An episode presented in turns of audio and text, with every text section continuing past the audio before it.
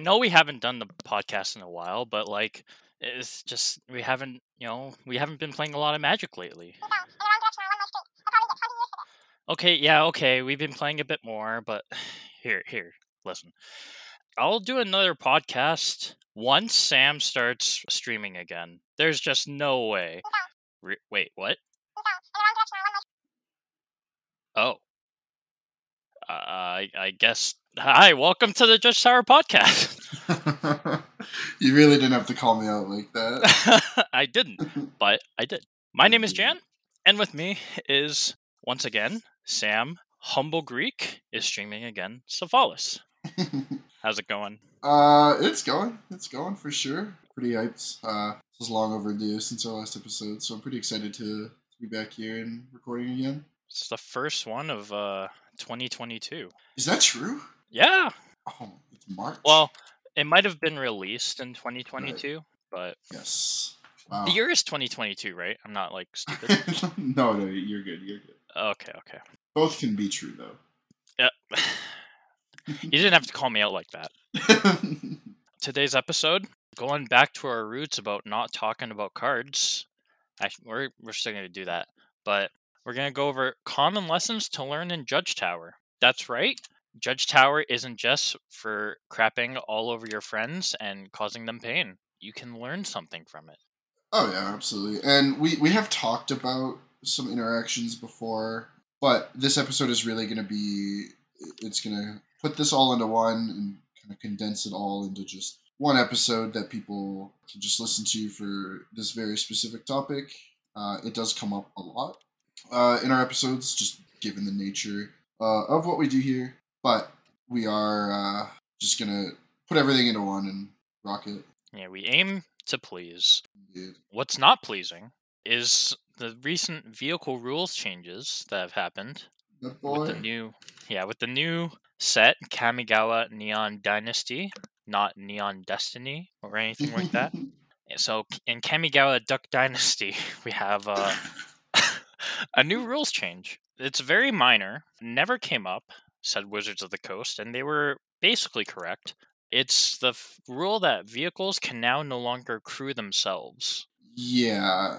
So th- this is something that probably almost never came up in constructed. Uh, not too many opportunities or not too many situations where you would want to tap your own vehicle creature to crew itself. Uh, but it was great in Judge Tower. It, it, it was really good. You look at a card like Fleetwheel Cruiser, which I believe has an enter the battlefield effects. it does Uh, so Fleetwheel Cruiser from Kaladesh. Uh, so it's a four mana artifact vehicle, five three, trample haste. Uh, has crew two, and when it enters the battlefield, it becomes an artifact creature till end of turn. So if you put this into play in Judge Tower, you would put it into into play.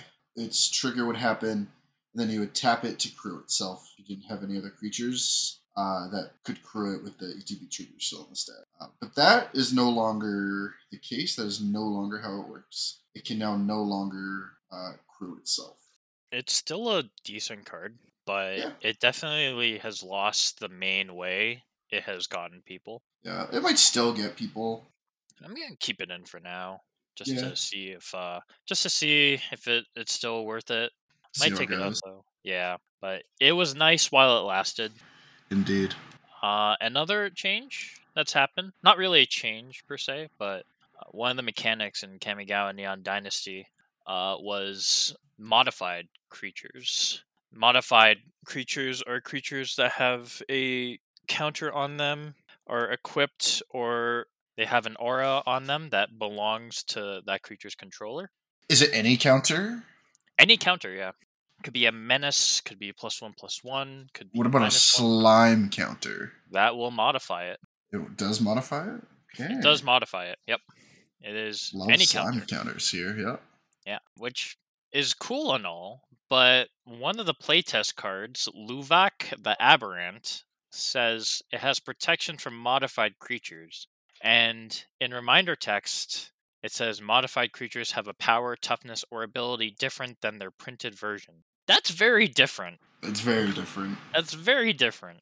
So I was wondering if that modified creatures on Luvac is now changed. Uh, but taking a look at Gatherer, it says in a ruling, Luvac the Aberrant uses the term modified in a way that is different from cards in the Kamigawa Neon Dynasty expansion. All of the rulings below, and referring to its own version of modified, uh, apply only to Luvac. Uh huh. So now we have two different versions of modified creatures. Is it Yeah. worth it to even keep it in anymore if it causes this much confusion? So, so here's my thing. Here's my take on this. Right. I think the effect is great. It's unfortunate that it has the same wording. I, I think what it does is really good for Judge Tower, but but the whole point is to use Judge Tower to apply situations that would happen in a real or that could happen in a real game of Magic, whether that be Commander or any format really, uh, and just understand sort of how the rules work. Now that there is an actual definition for modified creatures. I, I think the fact that there are two separate rule sets and one is not applicable to any real format, uh, I think I would probably not include it in my tower just because you're not. It, it might do more harm than good. You don't want to be confusing people, right? Like this.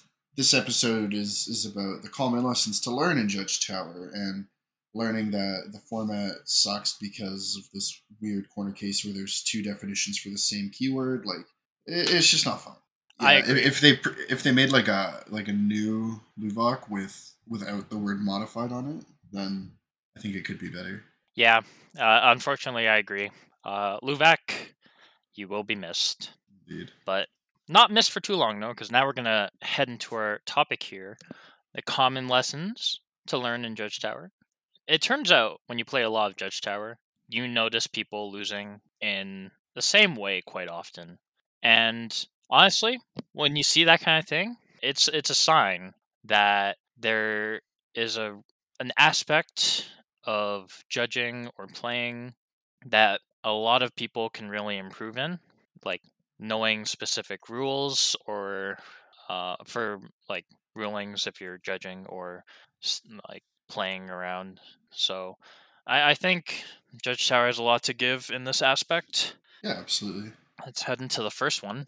Very specific trigger intervening ifs. Yes. We've definitely talked about intervening ifs before. Um, an example, yeah, an example um, is one on uh, Firemane Angel. This is probably the worst offending intervening if trigger I've ever seen in my entire life. It's quite brutal. Yeah. It's so brutal. So just as a just as a reminder, uh, an intervening if trigger is a trigger that meets a certain requirement to trigger, as most triggers do, uh, but it needs to meet that upon when it would go onto the stack, uh, i.e., when it would trigger, and then also when it would resolve. It will not resolve, uh, or its effect will not happen if that certain condition is not met uh, at the beginning and then as it would resolve. Correct. Um, so this this trigger here on Firemane Angel reads at the beginning of your upkeep, if Firemane Angel is in your graveyard or on the battlefield, you gain one life, or you may gain one life. Uh, don't tell me what to do. But it also has a reanimate effect on itself. So on your upkeep, you, the trigger goes on the stack uh, because the initial condition is met, and then it you can activate its reanimate ability to bring it back to the battlefield, and then the the trigger on resolution or when it tries to resolve checks the condition again, sees that Firemane Angel isn't in the graveyard anymore, and then the ability is, fizzles and is removed from the stack without resolving. Uh, so which is this brutal. is this is it is brutal, but it is good to know, right? Like that's a really good lesson to learn about intervening ifs. Another lesson is that it is notably different from a card like Triumph of Ferocity or Quakebringer. So these are cards, and I'll I'll read them in just a sec. Uh, these are cards that kind of look like they might be intervening ifs, but they don't meet the exact formatting or the exact uh, like syntax and wording uh, to be an intervening if trigger, such that an intervening if trigger has its clause. So it says the thing, then it has comma if the condition, comma, do the thing, right? But you look at a card like Triumph of Ferocity, which is a two green enchantment that reads At the beginning of your upkeep, draw a card if you control the creature with the greatest power or tied for the greatest power. So so this will always trigger and it will always resolve. It just might not do anything. It, it checks the greatest power as it would as the ability would resolve. So if you respond to the trigger and giant growth one of your creatures, so then the condition is true, you will draw the card. Which, if it were an intervening, if it wouldn't have been able to trigger in the first place. Yeah, very very different in the way that it triggers. And then Quakebringer reads at the beginning of your upkeep, Quakebringer deals two damage to each opponent. This ability triggers only if Quakebringer is on the battlefield or if Quakebringer is in your graveyard and you control a giant. So in a way it's similar to Firemane Angel where it's if it's in the graveyard and you control a giant, the trigger will go onto the stack, but it will not be removed from the stack if say your graveyard gets Kaya's Guiled or your giant gets bolted or anything like that. Yeah. So we have we have two kind of examples there. Like Triumph of Ferocity will always trigger, and the result of it will depend on what the board looks like when it resolves. Quakebringer uh, needs specific requirements to trigger in the first place, uh, and will always resolve unless obviously it gets countered or removed from the stack. It, will always resolve uh, once it has triggered and learning these different sorts of interactions with with triggers. Like these are common triggers even within magic. You look at modern you have davriel and you have valakut as intervening ifs. Like it comes up and, and knowing how to interact with them and what you can do and what sort of agency you have to interact with different types of triggers both as a player and as a judge.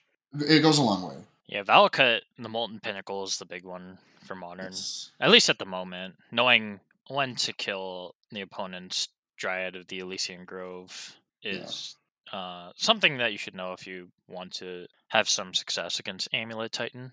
Yep. Uh, next, we have declaring targets for triggers. Every... A lot of these are related to triggers, turns out. Yeah, triggers triggers are not very easy. It is also a very common occurrence in Judge Tower.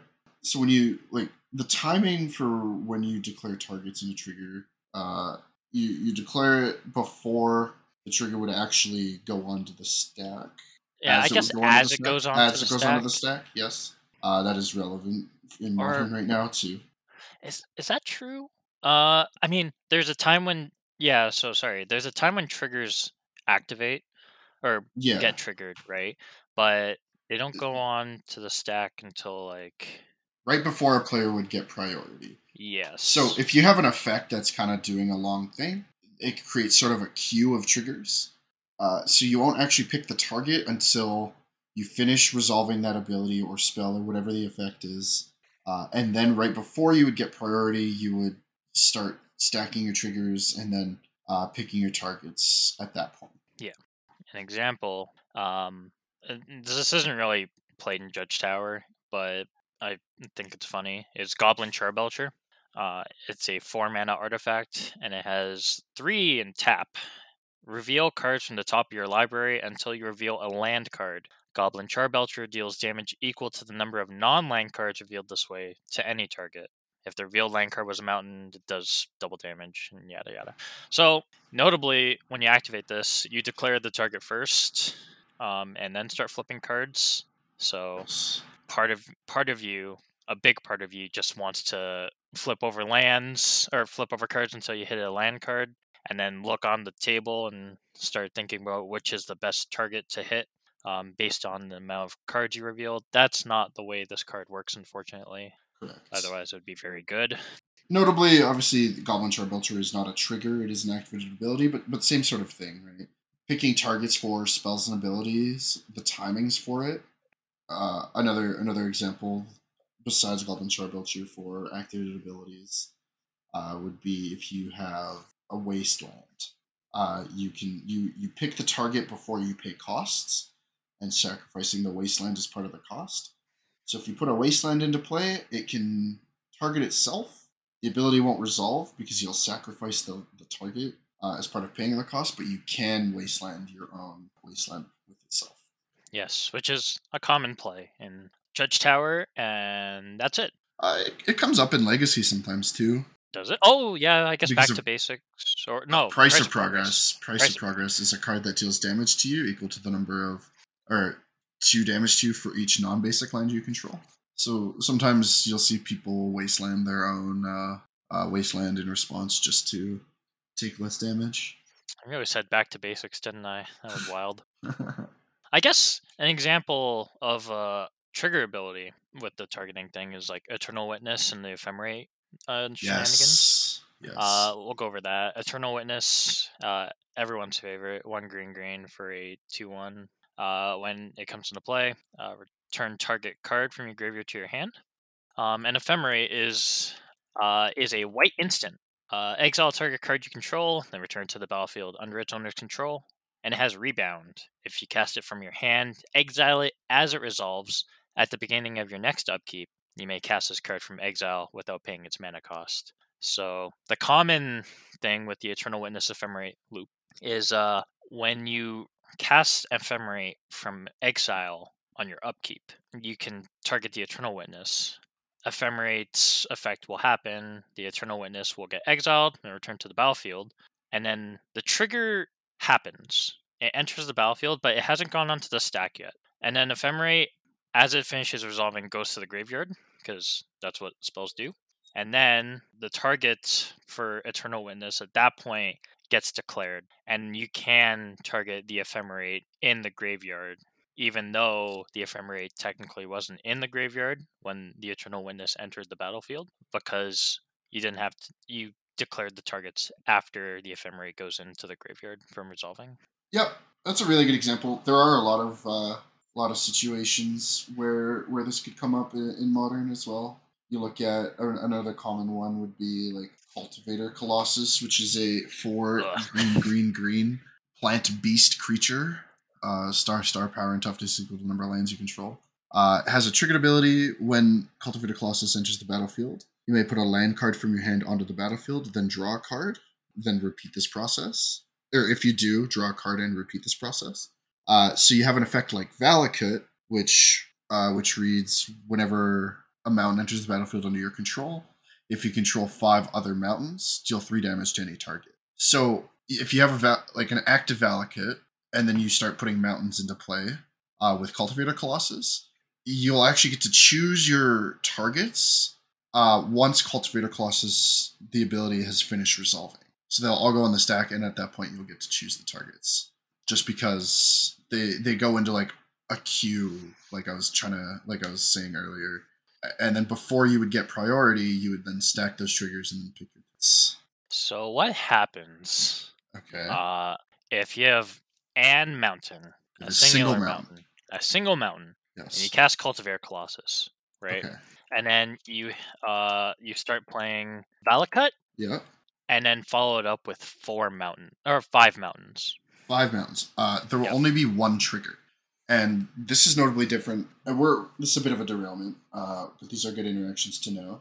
So the reason why it's different than say Scape Shift, uh, the common interaction with Scape Shift is that you sacrifice seven lands, go get Valakut, six mountains, deal eighteen to. Uh, with Cultivator Colossus, it works a little bit different. The lands actually enter the battlefield one at a time. So you will only get the one trigger or however many triggers for uh, you have mountains uh, after the fifth one. A- And the reason for that is because you, you you put your land in play, you draw a card, you put another one in play. So the, the trigger won't have been able to been put on the stack uh, anyways because it's still the requirement still checks when it would happen. And th- this is Hmm. this is where it gets kind of weird. The the condition for a trigger is checked when it would happen on the battlefield, even if you're in the middle of resolving a spell ability. The, the Yes. condition for a trigger is when it enters the battlefield, right? Uh, Yeah. And when that mountain enters the battlefield, Valakut only sees one, two, three other mountains. Uh, until the sixth mountain enters, then the damage starts. Uh, then the triggers start quote queuing. Yeah. Okay. That that makes that makes sense. Uh, it's like it's like the Eternal Witness thing. Triggers happen even in the middle of resolving spells and abilities. Yes. Yeah. So uh, thank you for listening to the Modern Tower podcast. well, it, Alright. it makes sense, right?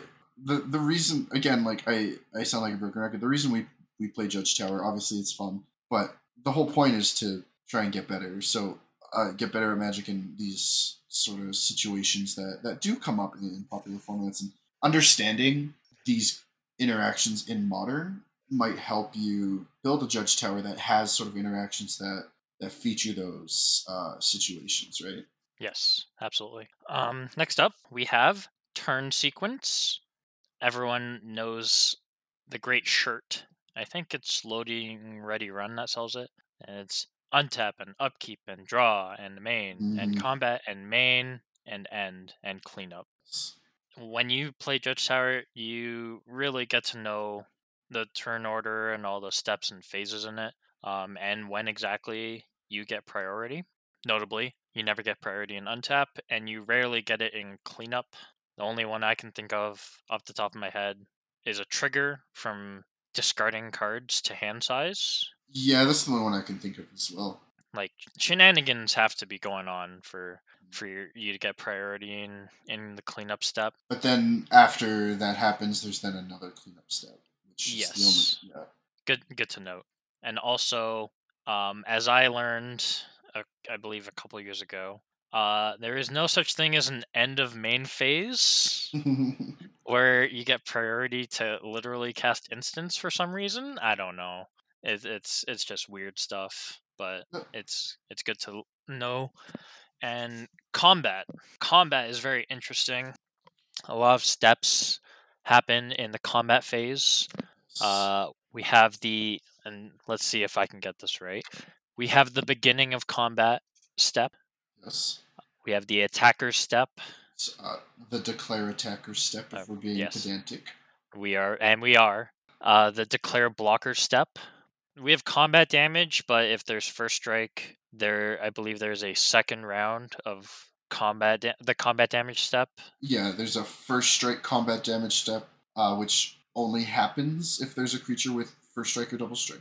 And then there's a combat damage step. Yep. Uh, which is just the regular casing for your combat. You did get priority in that step, right? I'm not In like the first strike combat, yes. or yeah, You like in- priority and yeah. Uh, and then an end of combat step. Notably, there have been recent happenings with players moving to combat and what exactly that means. Yeah, so so tournament shortcuts, um, and this is not something I think you should hold your judge tower players to, but uh, understanding combat and exactly how it works and sort of the the tournament shortcuts for moving to combat and what they mean, uh, very important, and it, it comes up a lot in judge tower, uh, specifically with when you can do things in combat in constructed play because of how tournament shortcuts work. If if you're trying to judge or even if you're playing, you need to know sort of what your opponent means when they say certain things like go to combat or move to attacks, meaning they don't intend to do anything in the begin combat step. Uh, as far as in Judge Tower, we can use some recent examples uh, from Kamigawa Neon uh, Neon Dynasty. Ninjutsu is an activated ability on creatures that reads something like return an unblocked creature you control to its owner's hand, and then put this creature into play tapped and attacking. Uh, yes. Yeah. Uh, notably, uh, notably, returning the unblocked attacker is a is part of the cost. It is part of the cost, yes. So, so picture this scenario, right? You are attacking with a one-one creature that reads: whenever this creature deals combat damage to a player, draw a card. And you're you're you're playing Judge Tower, and you deal the damage, and then you draw a card, and it happens to be a creature with ninjutsu. Now, combat damage has already happened, and we're currently in the combat damage step. And there there's a weird timing both in the combat damage step and even in the end combat step, where even though it's already dealt damage, your creature is still considered to be attacking uh, and unblocked. So you can ninjutsu, yes. so you can nin- use ninjutsu on your attacking creature after it's already dealt combat damage. So th- it's not a super common thing to come up in constructed. It, it might, but knowing how like the status of a permanent uh, when it's considered attacking and unblocked, uh, knowing when during the turn uh, which is all of combat that that it is considered attacking, is very important. And you might get people with this new Tower, and then they'll learn, right? That's the whole point. You know what's cool? You can What's cool? uh you can ninjutsu a first strike creature, and then the ninja will hit in the next combat damage step. Oh, that's really neat. Yeah, right. Yeah, that's that's really neat. You get your first strike, and then you get you slap your ninja the deep hours in there, and then you, you start drawing cards. Hmm, Yeah. that that's good. That's good stuff. Oh yeah. So knowing the steps and phases of the turn, uh, they are obviously really important. On the L1 test, there's a l- I can't speak too much, uh, but there's a big emphasis in the L1 preparation uh, on combats and the status of objects in combat and sort of the timings you can do things. Something we kind of skipped over earlier is that declaring attackers and declaring blockers is a turn-based action that happens before players receive priority in that step, just like drawing a card in your draw step. So it happens before anything else would happen in that step. Mm, I didn't know that. Didn't know that. That's I Well, now didn't you know. Or There you go. Or did I know? Oh, I guess I, probably, I guess I definitely know now. knew that. Yeah. I. If I didn't know, I know now. So there we go. so turn sequence. Uh, another another big thing is priority and knowing when you can and should uh, cast spells, activate abilities, take special actions, turn based actions. One of one of my favorite examples is Warden of the First Tree. So It is a It- great it, tower it is a great Judge Tower card. Now I want to get the uh, exact Oracle text up here. So let me let me do that. It is a one green one. Uh, from top down order, it has an activated ability of one, and then hybrid white black. Warden of the First Tree becomes a human warrior with base power and toughness three three. Then two, and then two hybrid white black. If Warden of the First Tree is a warrior, it becomes a human spirit warrior with trample and lifelink. Uh, then lastly, three and three hybrid white black. Uh, if Warden of the First Tree is a spirit, put five one one counters on it. Now, Jen, I have a question for you. Yeah, shoot. I control a one one Warden of the First Tree. Okay. Can I activate its bottom ability to put five counters on it? You absolutely can. It just doesn't do what you want it to do. And why can I activate it? Because the only cost to activate this ability is three and then the hybrid mana. Yes. It doesn't matter if it's a spirit or not because it'll deal with that on the resolution of the ability. Yeah. So this is a common effect. Uh, one of my favorite Judge Tower cards. I'll get back to Warden of the First Tree. It's like one of my favorite Judge Tower cards. is Idle Thoughts, which is a two Oh, mana yeah. enchantment with a two mana activated ability that reads, uh, "Draw a card if you have no cards in hand." Now, people won't activate it if they have cards in hand because they think they can't, but you can, right? Uh, what's important about activated abilities and, their costs is where the colon is placed. The the colon everything before the colon is considered part of the cost. Everything after it is the effect. So i can activate warden of the first tree's bottom ability all i want. I just won't do anything if if it's not a spirit now in judge tower as we know we activate abilities from bottom up order so i have my warden of the first tree i will activate the bottom ability it'll be on the stack i will respond to it by activating its second ability and then I will respond to that by activating its top ability. Now, what's funny is that because of how the stack works and how abilities resolve, or the stack resolves, the, the last ability activated will resolve first, and then all of the effects on Warden of the first tree will happen uh, the way you sort of want them to. It'll become, it'll first become a human warrior, 3 3. Uh, then, because it's a warrior, it'll gain trample and lifelink, and then uh, and become a spirit. And then because it's a spirit, you'll put the five one counters. on You know it's weird? What's weird? It's if you have the Warden of the First Tree and it's a human spirit warrior with- and it has five one one counters on it, whatever, right? And you just activate the first ability, it just stops being a, a spirit, uh, just a spirit in general. It doesn't have trample and lifelink. It's just, it's just a guy. It's just a homie. It just gave it all up. Yep. Gave it all up to just, just have a good meal or something. It's weird, but this is a bit different from like say a card like Living Twister. Yes. Uh, well, not the well, Living Twister is interesting. It's a red, red, green elemental 2 5. Has two abilities. One in a red, discard a land card. That's the cost. Living Twister deals 2 damage to any target. And it has a second ability, green. That is the cost to return a tapped land you control to its owner's hand. Yep. So let's talk about the first ability first because uh, it's, it's just like you need to be able to pay the costs and you need a target. So not only is it about the costs, right? Like it's, let's say everything on the battlefield is shroud, you can't activate the living twister's ability because there's nothing to uh, So- activate it on. So, Jen, I have a I, I have a question for you. Go on. If I don't have a land card in my hand, can I activate Living Twister's top ability? No, because it's part of the cost. It's like not having the mana in your mana pool to be able to activate, or notably, if you have zero life and are living by something like Angel's Grace or Phyrexian Unlife, you cannot pay life you don't have. Uh, so then the bottom ability, green, colon, return a tap land you control to its owner's hand. Uh, what do I do if I can't target any of my tap lands? Well, uh, the ability resolves because you're not targeting anything. It's just telling you to do something. So then can I can I still return one of my lands that have shroud? Yeah, because it's uh, because 'cause it doesn't tapped. target. Wow. because it doesn't target. Uh-huh. And that's the great thing about this card. Yes. It doesn't matter if you don't have lands, if you have all untapped lands, if your lands are tapped and have shroud. Living Twister doesn't care. It just it just activates the ability and then goes on its merry way. Yep. Oh I yeah, you can you, you can always activate Living Twister's bottom ability if you can produce a green.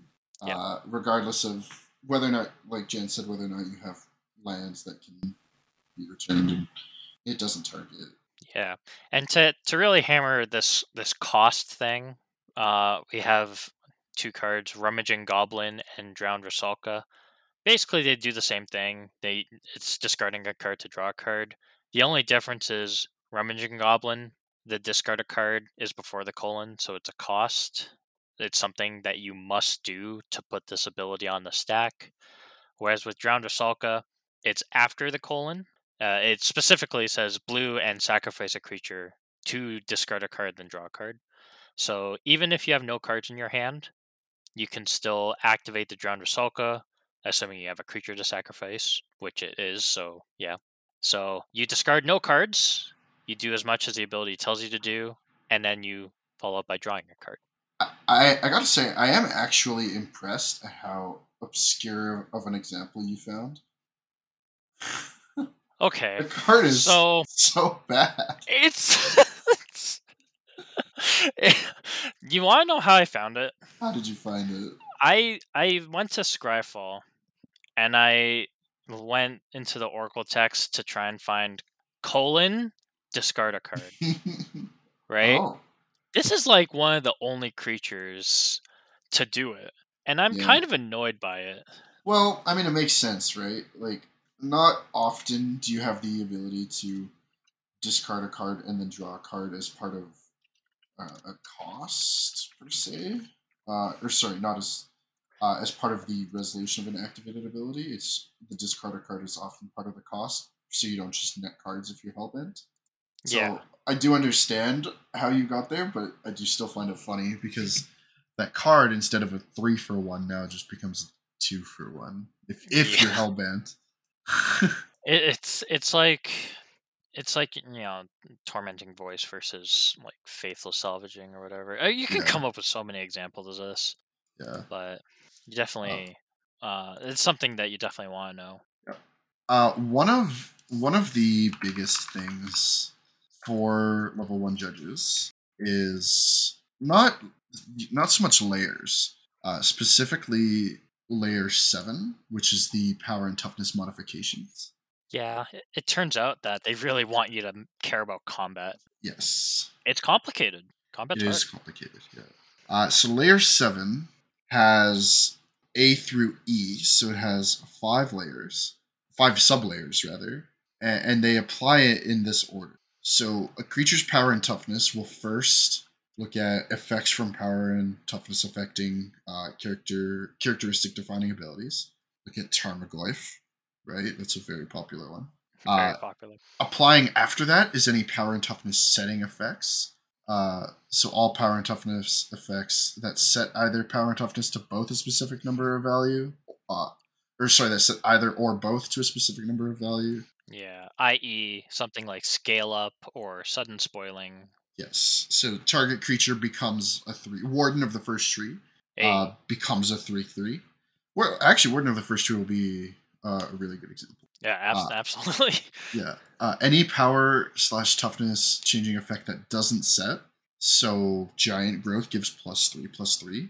That's applied after power and toughness setting effects. Power and toughness changes from counters apply after all of that. So plus one plus one counters. And then at the very end of everything, uh, effects that switch power and toughness. So let's look back at Warden of the First Tree. It's a 1 1. Uh, then it becomes a 3 3. Then it becomes an 8 8 because you put 5 counters on it. And then you uh, set its power and toughness to be a 1 1 again somehow. Now, now it's a 1 1, but it still has its 5 counters on it. So it's a 6 6. Yep, That reads. Uh, it does read. Now, common effect that might happen in modern is scale up. Uh, in infect is a card that sees play in infect. Now, in modern, you will often scale up your glistener elf or blighted agent or whatever to make it a six four. Just sets its power and toughness to be six four, and then you will might have old Krosa it to give it plus four plus four. And if you do it in that order, it becomes a 10 8 and all is fine. Or, yeah, 10 8, all is fine, and then they die, sure. oh, but if- what if it's in the other order? What if it's in the other order? So now I might have old Krosa, my 1 1, to make it a 5 5. I then scale up it to make it a base 6 4 after I've already given it plus 5 plus 5. Now, logically, a lot of players who don't know this interaction or how this works might just assume that, well, it was a 5 5 and, well, now it's a 6 4. But because the scale up still applies in an er- earlier sublayer, uh, it will become a 6 4, and then the plus 4 plus 4 will, be applied. So those two cards, you don't actually need to do it in any specific order. Yeah, and then we have the the switching power and toughness. It, it just applies to basically every effect. Right. So I have my 1 2 creature. Uh, I then cast Inside Out to switch its power and toughness until end of turn. Uh, it's a 2 1 now, right? Now I cast a spell that gives it plus O plus 5. Is it a 2 6? Or is it a 7 1? Now, logically, again, it would make sense that it would be a 2 6. But When has magic ever made sense? uh, because of uh, layer 7 and its sublayers, the plus O plus 5 effect will actually function as a plus 5 plus O. right, and like it might not make sense in this example, say, but when there are so many effects that are happening at the same time, you need something like this to like kind of hold everything together. You know, need some sort of system, and you get to learn more of the layers. Not just layer seven, obviously, but layer seven is kind of the the first one that you care about, I guess, because like most games of Magic will involve combat and power and toughness of some kind. And then when you learn that, you can go into the other layers, right? It's kind of like Yeah. a stepping stone. Yeah, so layer 7 is, uh, as I was explaining it, it kind of is a gateway drug into the other layers. Once you understand layer 7, it'll start to make sense why, if you make uh, Dryad of the Elysian Grove lose all of its abilities, why it would still apply its effects. And, and the reason for that is, in short, because Dryad's effect happens in a layer before it would lose its abilities that really doesn't make a lot of sense. But once you start looking at layer seven and getting an understanding for that, because these are the most common situations to come up. So once you start understanding these, uh, then you'll start understanding layers on a deeper level. And and these sorts of things can come up in judges to in Judge Tower, right? You can put a card like Sigarda Summons in, which is a four white white enchantment that reads creatures you control with one one counters on them have base power and toughness four four, have flying and are angels in addition to their other types. So they'll be often five fives or bigger. This this card touches like three different layers at the same time. It does. It hits layer four, type changing, hits layer six, ability adding, in layer seven, power toughness. You know, just just for fun. Just just for value. Man, you ever just Oko a Mycosynth Lattice and then all his death oh later? boy, uh, I gotta go. well, that that kind of lines up because we're kind of at the end of our of our lessons. Yeah, I think that about wraps up. It definitely doesn't cover everything you can learn in Judge Tower, obviously. Uh, no, but if this is the big ones. This is the ones that you will find like the most useful to learn. I want to say the ones that will come up often, both in Judge Tower and in regular games of Magic. So um, I find I find this is this is where Judge Tower shines. I think is agree. really teaching a lot of the good common lessons. Uh, notably, I did put remembering triggers, but then Sam reminded me that no, no, we we just keep forgetting them. It doesn't it doesn't matter how many triggers we we put onto the stack, we will always forget. And that's fine, you know. It's not about being perfect, but it is about growth and improving. And I find I f- forget just a just a few less triggers I've never missed a I've trigger in my life. I wasn't gonna bring it up. I wasn't gonna. I wasn't going to, but uh. Sam Sam has forgotten triggers, but so have I, so it's fine. Once again, thank you for listening to another episode of the Judge Tower Cast. To find us, we're on Twitter at Judge Tower Cast. Sam once again is streaming. It was a meme before, basically, but now he actually does it. Twitch.tv slash humble Greek for all of your variety streaming needs. You can find me there, uh, literally when I feel like it. Yep. No, no set schedule, but you know, it's just uh, if you want to hang out at some point. Absolutely. And uh, with that, thank you for listening, and we'll see you next time. All right, Sam. Yeah. Here's today's sign off. Okay. All right, back in 2020, um, about a month, I want to say, before the pandemic swept the world, we played, or I guess I played, and you judged a Pioneer tournament, I remember in in Edmonton. face to face Edmonton. Yes. I played five color Niv, Sure as did. I am usually doing in most formats. The spicy 76 card list, the 61 card main deck, that was great. But I made some really interesting choices with my sideboard. Okay. It involves quite a lot of one ofs, of some Okay. weird cards, Yes. and I want to see if you know them. All right, so let's do this. Let's see how much you know about random Pioneer cards that were played in the sideboard of five color Niv. Okay. All right, we'll start with my one of copy of Infernal Reckoning.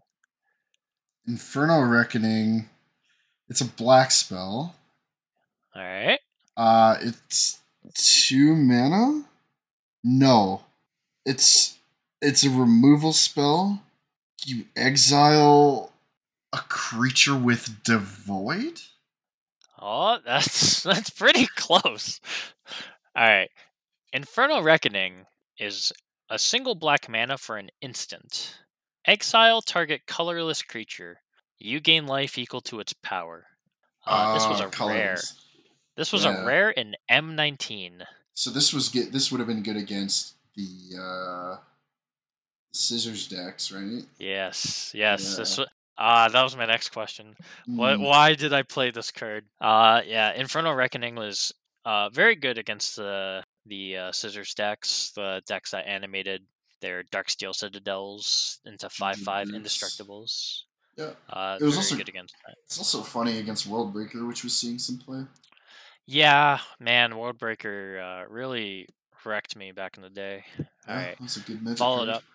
It has reach. Did you know that? Holy crap! Wow. It has reach all the way towards the bottom of the card. Uh, next up, three copies of Thoughtseize. Oh, I know what Uh, that I one think- does. Yeah, I think a lot of people know what that one does. Uh, for those who don't, what, does it do Uh, for that one person? black. Uh, so it costs a single black. It's a sorcery. Mhm. Uh, target player reveals their hand. You choose a non-land card from it, and then that player discards that card, Yep, and you lose two life. and you Um, lose two. notably- yeah. Yes. Notably, target player uh, can come up.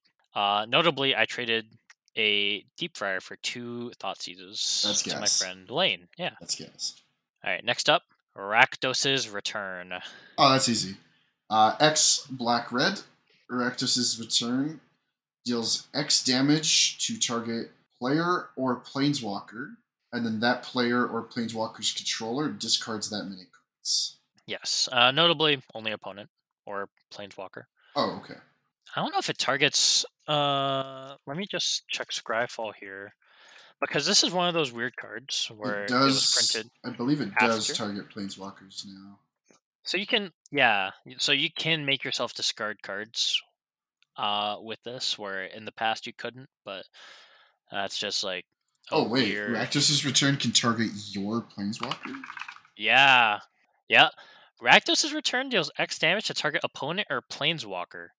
That player or that planeswalker's controller discards X cards. That is a functional errata to this card. Oh, that's target opponent or planeswalker.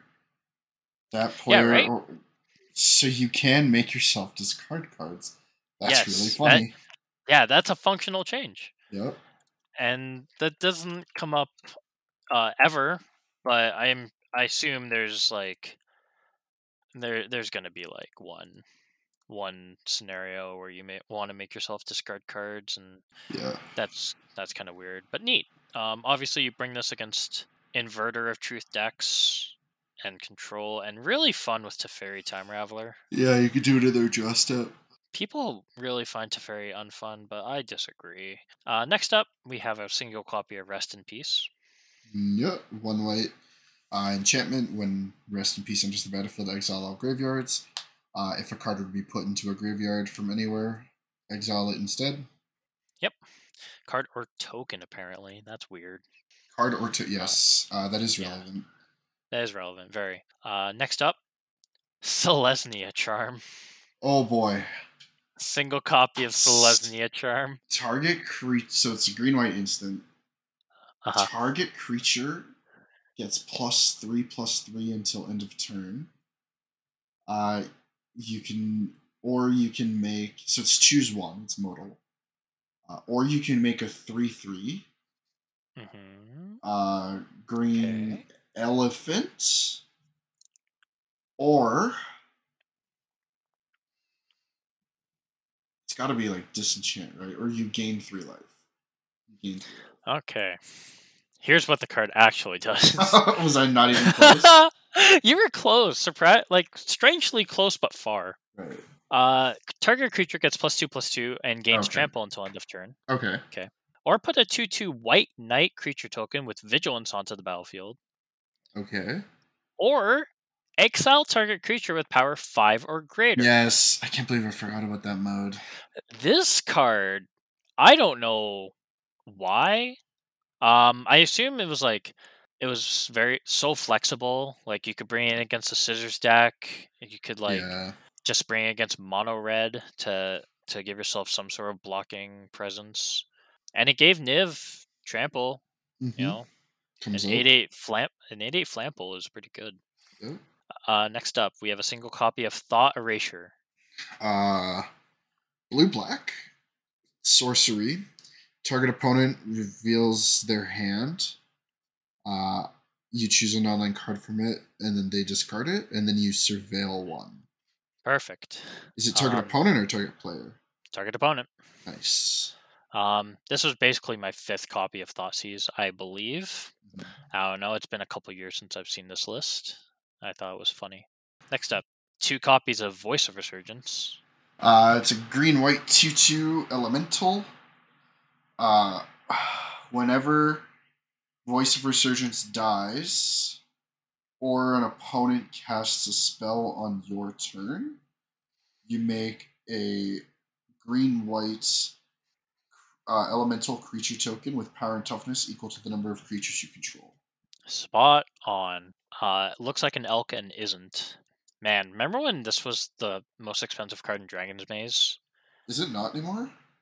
Uh, I think it still is, but I believe Yeah. the second most expensive uh thing from Dragon's Maze was the token, Yes. and Yeah, that so- that was funny.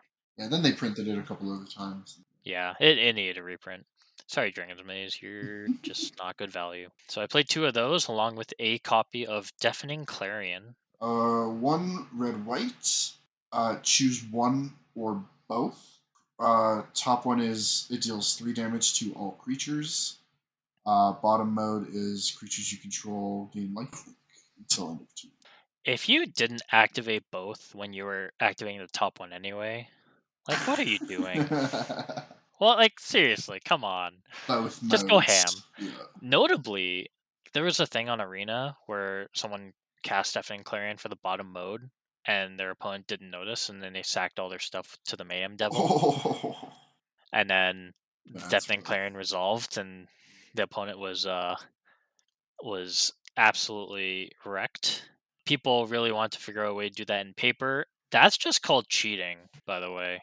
Don't be like putting your Deafening Clarion out and then not saying the mode yeah. and then yeah just don't do that next up two copies of mystical dispute Uh, two and a blue instant. Uh, costs two less to cast if it's targeting a blue spell. Uh, counter target spell unless its controller pays three. i have nothing to say about mystical dispute Yeah. other than just ruthlessly efficient two cards left one copy of questing beast oh no. Okay, okay. Two green, green, four, four.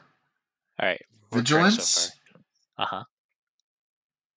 Haste, uh-huh death touch. Does it have trample? Uh, vigilance, haste, death touch. okay Uh, it cannot be blocked by creatures with power two or less. uh-huh Uh, when it deals combat damage to a player, it deals that much damage to target planeswalker that player controls.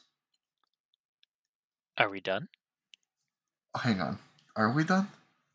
So it's a four-four. I said it's keywords can't be blocked except by creatures power to less.